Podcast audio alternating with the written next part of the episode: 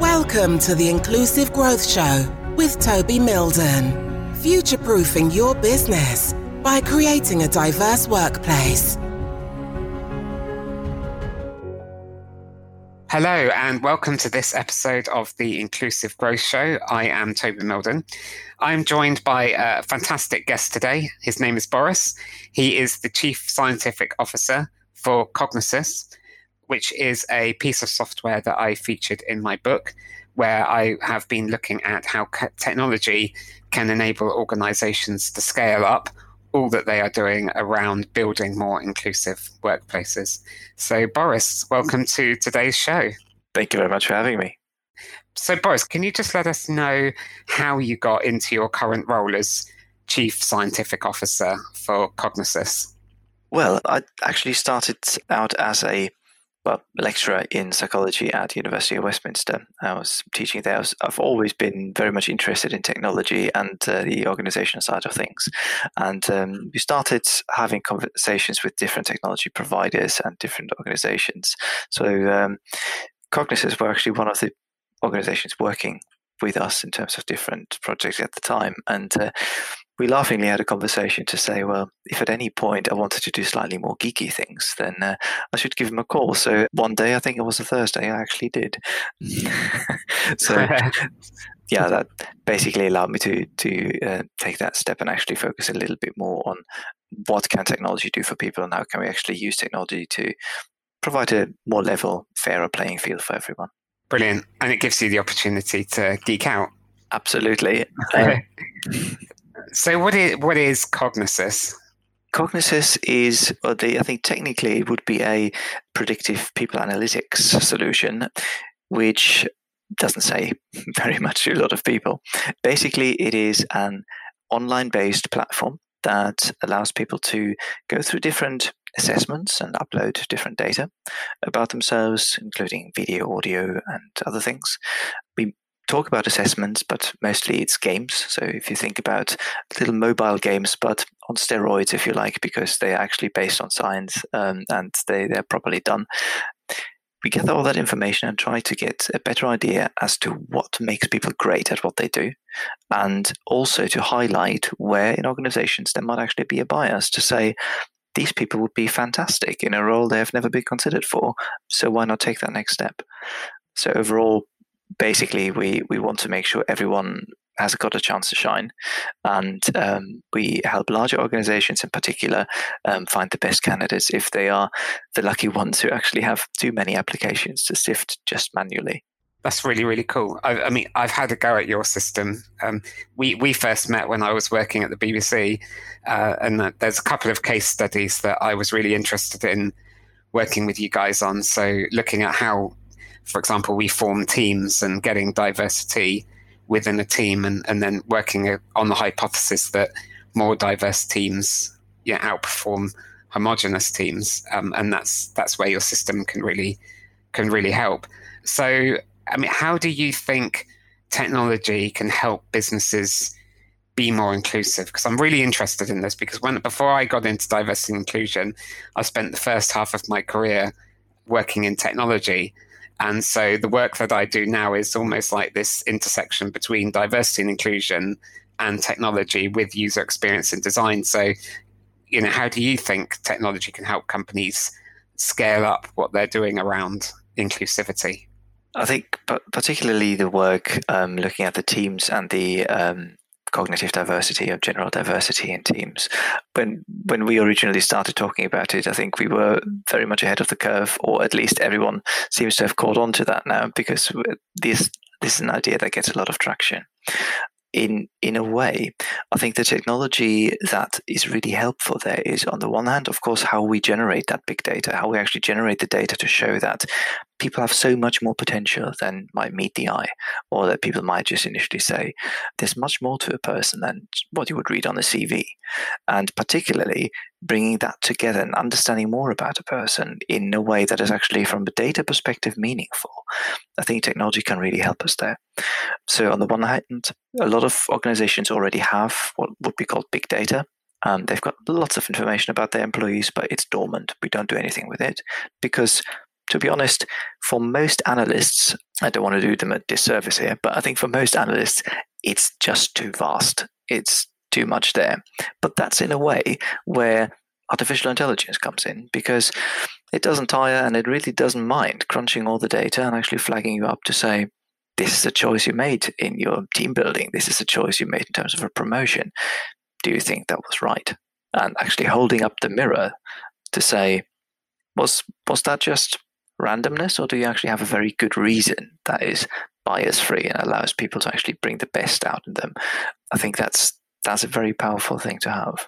That's really it's really powerful. I mean, now the thing is, there are so many tools that businesses can can use um, to help them increase diversity and inclusion all the way through the employment life cycle from talent attraction recruitment promoting people in an organization so in your opinion how do how should an organization pick the right tools to address its diversity challenges How to pick the right technology is one of my favorite questions because that's basically what I did my PhD on.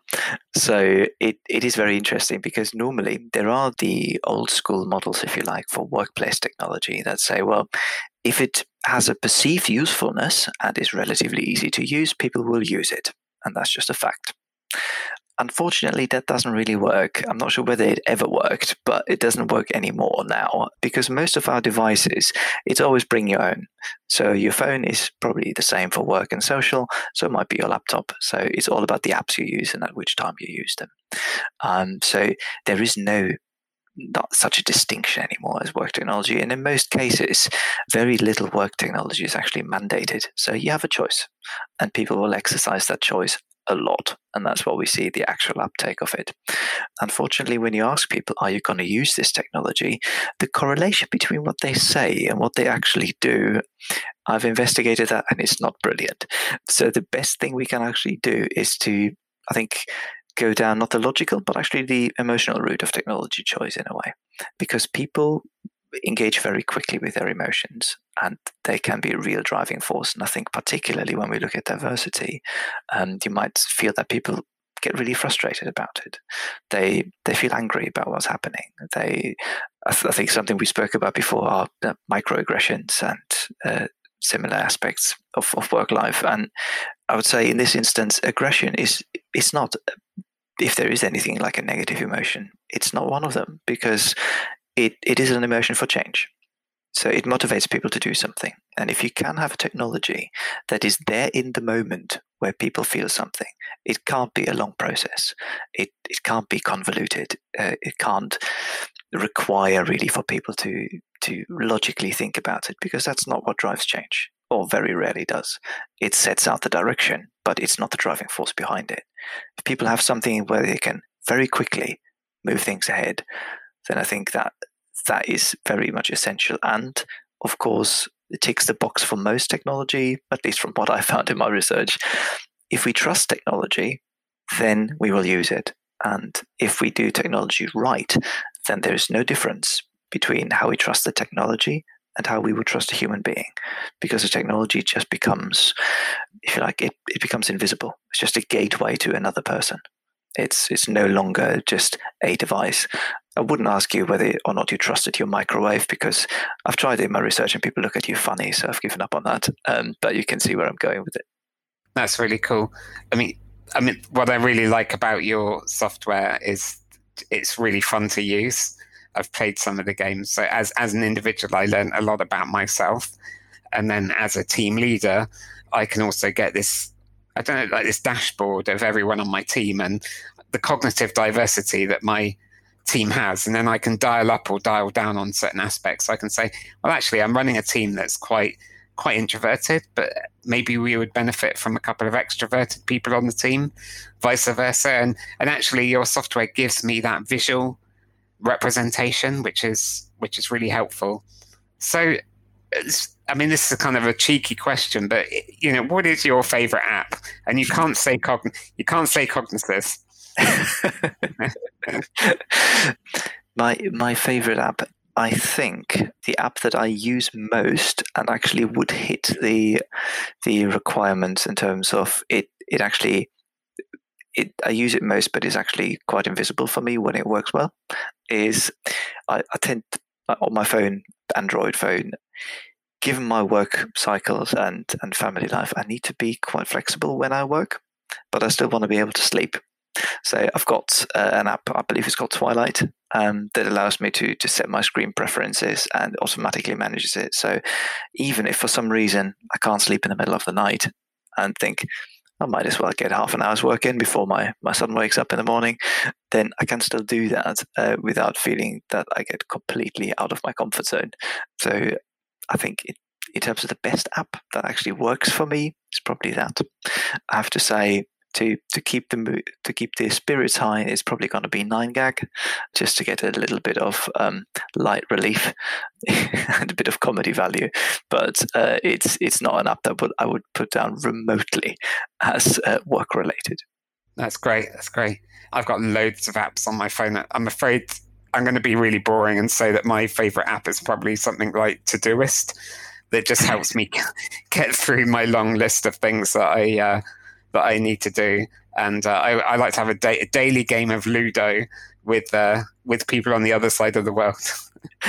Excellent. So, well, given uh, that it's it's a it's a running uh, it's a running gag, uh, running joke in the uh, in the team that my should I say life admin is um, it leaves something to be desired. Maybe Todoist should become my new favorite app. uh, might actually make a difference.